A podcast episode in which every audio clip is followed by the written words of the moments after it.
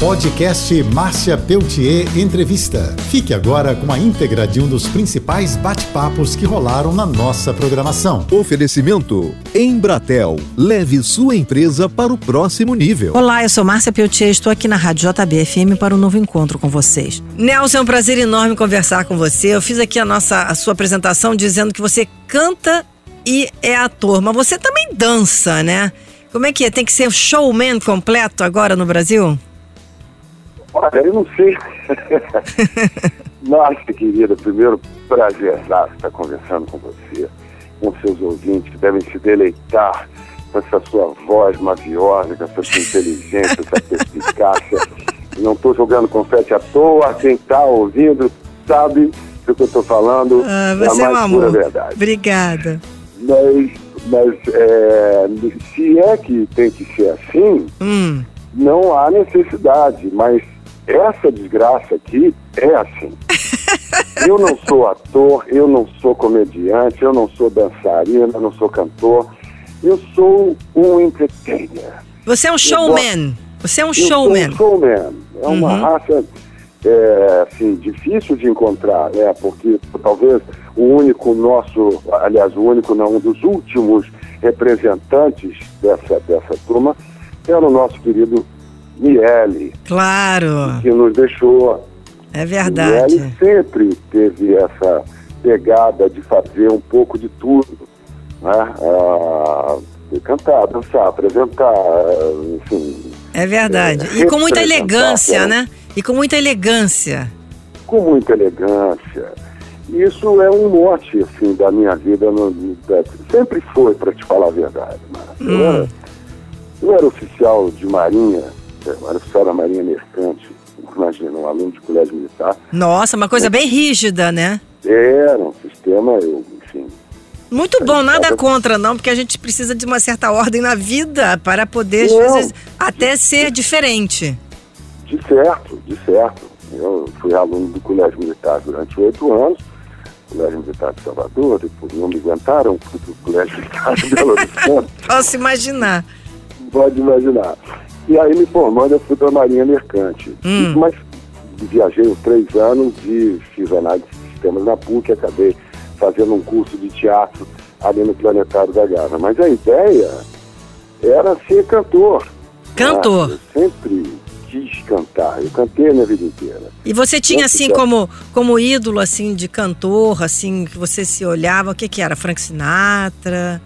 Elvis Era Presley. Elvis Presley, uau! Elvis Presley. Esse é Você, o grande sei, mito, você né? deve ser mais jovem do que eu. Mas na minha, na minha juventude, né, na nossa juventude, nós tínhamos aquelas, aqueles filminhos de sessão da tarde, Aham.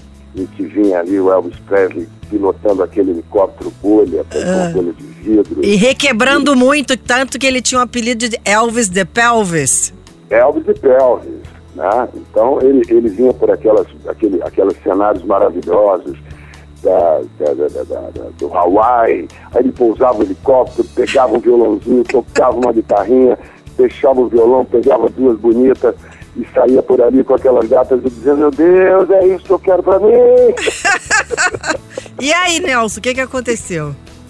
E aí eu fui fazer um curso de teatro. Eu vi ali no Bandejão da PUC, Teatro para Iniciantes, do meu amigo Elvio Garcês. 1986, alguma coisa assim. E nunca mais parei de trabalhar como ator. A profissão do teatro, o teatro me escolheu. Tá. E a Tanto é Eu música? acabei fazendo muitos musicais, e Aham. com- trabalhei com os, grandes, Wolf Maia, Sininha de Paula, Flávio Marinho, Jorge Fernando. Fiz vários musicais, fiz esse último agora, que foi com a Aventura Produções. Se eu fosse você, o musical, a adaptação do filme, né? Claro. do Tony Ramos com a Glorinha, que ficamos também um ano em cartaz, foi uma super produção, foi super bacana. E agora, depois que eu já trilhei uma opção de coisa, saí um pouco do- do- do- da praia do humor, depois de 16 anos fazendo humor, Mas você gosta do humor, né? Eu gosto. Aliás, Nossa, tem que ter um talento muito grande para fazer humor, né, Nelson? É, Não é fácil fazer humor. Eu tô me lembrando aqui que o Fernando, Luiz Fernando Guimarães deu uma entrevista aqui para mim dizendo que o humor é matemática, que tem que ser tudo muito sincronizado e elaborado. É isso aí? É perfeito isso, Márcia. Porque as pessoas acham que porque eles animam a mesa de boteco, a festa de, de, de, Natal da família, o aniversário do cachorro, e todo mundo diz, nossa, não vou ser engraçado, não vou ser engraçado, podem ser profissionais dessa área. Só que a ciência é muito mais profunda. Uhum. E diga o nosso mestre Chico Anísio, é matemática. É o, matemática. O Fernando falou uma coisa muito séria. É, é, a, existe uma, uma, um, um, um trabalho de fervura para você manter o riso, você percebe, lembra daqueles sacos de risada? Uhum. Que a gente começava a ouvir, começava a rir junto, não sabia por quê. É, é contagiante, é, né? É uma coisa é, é, é, da natureza do ser humano. A mesma, mesma coisa que você, você vê uma pessoa chorar, de alguma forma você também se emociona. Uhum. Quando você descobre a profundidade desse choro, vamos dizer. E o riso também tem essa questão, né? Ele tem uma matemática. Né? A técnica, por exemplo, da, da, da, da sempre dos, dos, três passos. O primeiro, eu, eu, eu pontuo um contexto. No segundo, eu estabeleço uma, uma relação. No terceiro, eu quebro essa relação. E tem que ter um time, e tem que ter um time, né? Para esperar que a pessoa também entre na onda, não tem não, Nelson? Exatamente. E o timing não quer dizer velocidade. Quer, quer, quer, quer dizer dinâmica.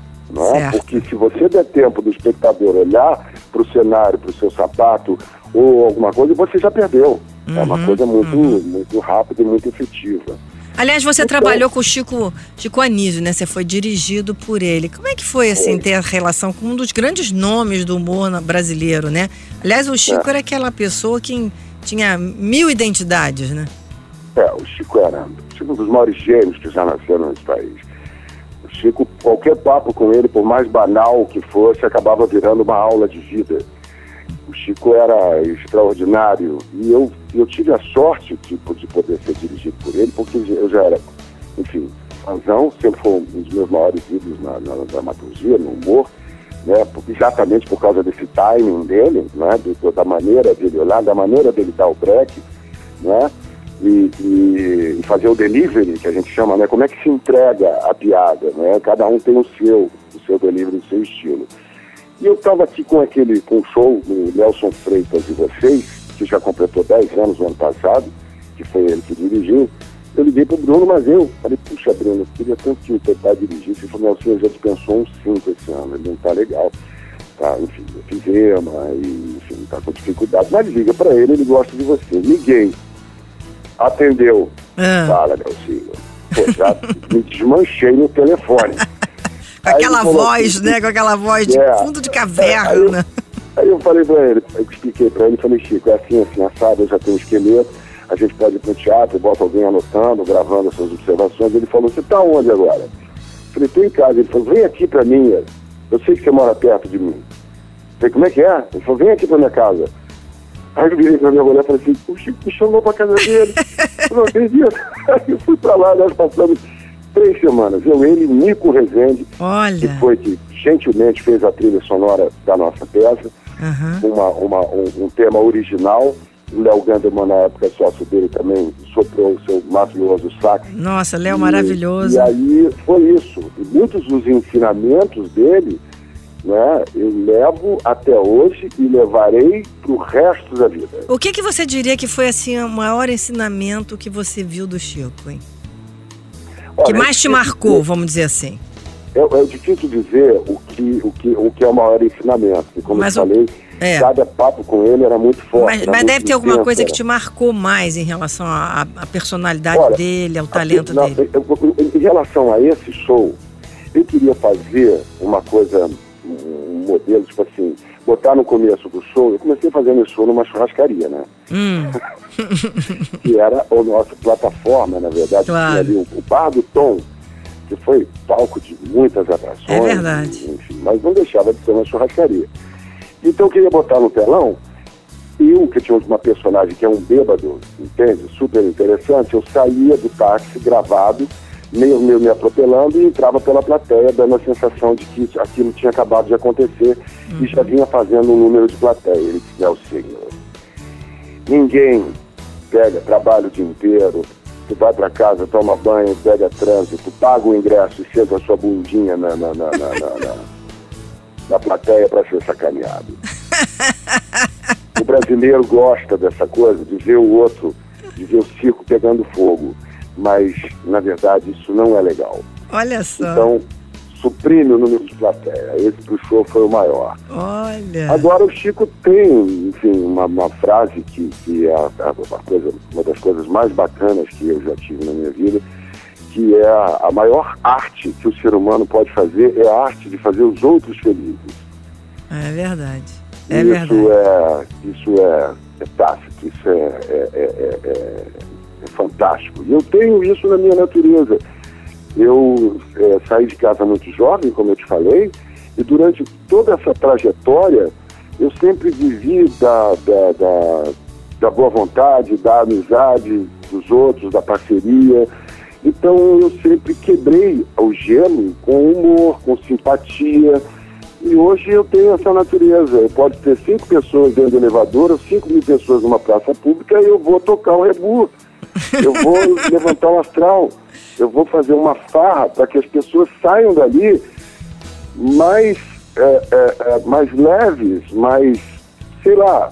Isso você pode co- co- conferir com todas os- as produções que eu faço. Quer dizer que Eu já entro. você já entra no clima. não era na frente das câmeras que era o brilho, era atrás das câmeras que a Uhum. gente faz a nossa farra. E isso acaba refletindo no ar, no palco, não é? Enfim. É, É isso, é, é um uma, é, uma, é uma coisa que contagia o outro, né?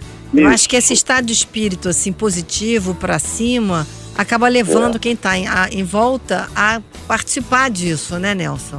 Exatamente, as pessoas falam, opa, peraí, o que está acontecendo? É, miséria, da desgraça, vem você pra cá, moça do cafezinho, abraço, beijo, jogo pra cima, passa total.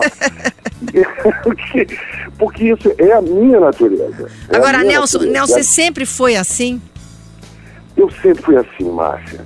Sempre Hum. foi, sempre fui. Eu tive uma infância muito difícil, muito complicada.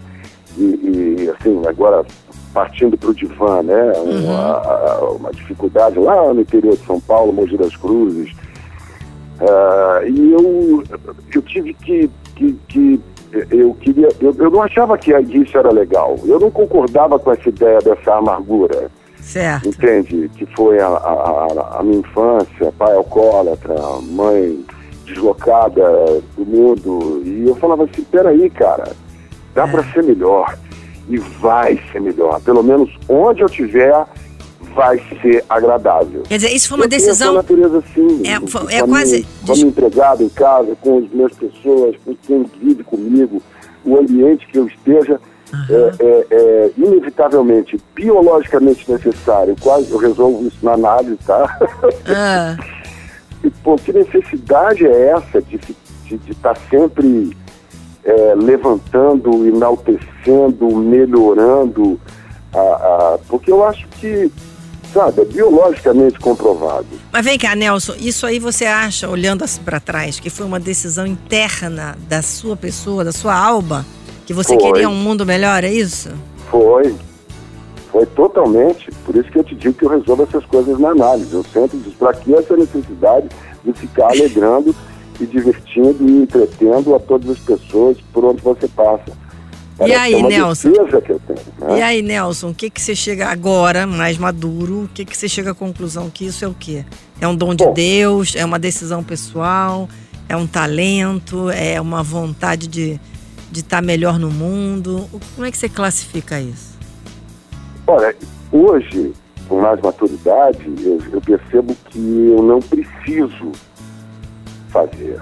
Eu faço porque eu quero e quando eu quero. E claro que hábitos, eles são bem complicados da gente mudar. Então, como isso se tornou um hábito na minha vida, volta e meia eu digo, opa, peraí, aqui não precisa, calma, segura, seja mais íntegro, seja mais, ah, como é que chama, mais, mais, mais sério, não é? Porque de uma certa forma as pessoas não têm ideia da pessoa séria que eu sou. Né? Certo. As pessoas me olham na rua e já dão risada. e a maioria das vezes não tem ideia do meu mundo, do que, do que eu resolvi orquestrar, do comando que eu tomei para mim, né, da minha vida. Eu sou casado com uma procuradora da República. Olha. Eu não casei, eu fui preso. eu... Olha você aí, já voltou, hein? Quantos olha, anos de olha, casado? Olha, olha, quantos anos de casado? 19. Olha que beleza. Parabéns. É, doutora Maria Cristina Cordeiro. Parabéns. Qualquer coisa que eu faço de errado aqui, ela bota um termo de ajustamento de conduta. um TAC. Adorei. Adorei. Nelson. Acho que ela deve ser uma grande mulher também. É, é uma grande mulher. Pois Taurina, é. forte Olha. e muito compreensiva. Então, essa, essa, essa cumplicidade entre o casal também é fundamental para que a pessoa tenha uma vida leve, você não acha, não? Exatamente, exatamente. É o que a gente prega. Ela, ela, ela conjumina comigo nessa, nessa, nessa parceria de que tudo tem que ser mais leve. E às vezes o meu lado B, que é também muito, é, é, é como chama? esfuziante, tanto para alegria quanto para bronca também. Eu sou leonino, né? De repente eu É. viro um bicho. Você explode. Ela olha e diz assim, pra que isso tudo? Ó, Hein? Bota a bola no chão que o jogo é de botão. Ó, adorei! vou usar isso. Fala pra Maria Cristina que eu vou usar isso. Bota a bola no chão que o jogo é de botão. Amei bola essa no chão história. que o jogo é de botão. Olha, Nelson, você realmente é uma pessoa incrível.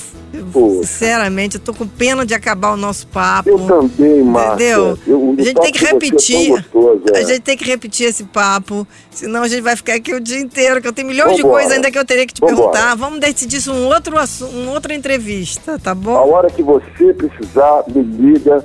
Eu vou aí na rádio, eu vou aonde você quiser ao seu encontro, porque a sua persona, a sua personalidade, o seu papo, a sua inteligência é delicioso e a gente precisa disso. Muito o obrigada, Brasil precisa disso, o mundo precisa disso. Como você, você foi muito querido, muito obrigada. Um beijo carinhoso, você, tudo de bom.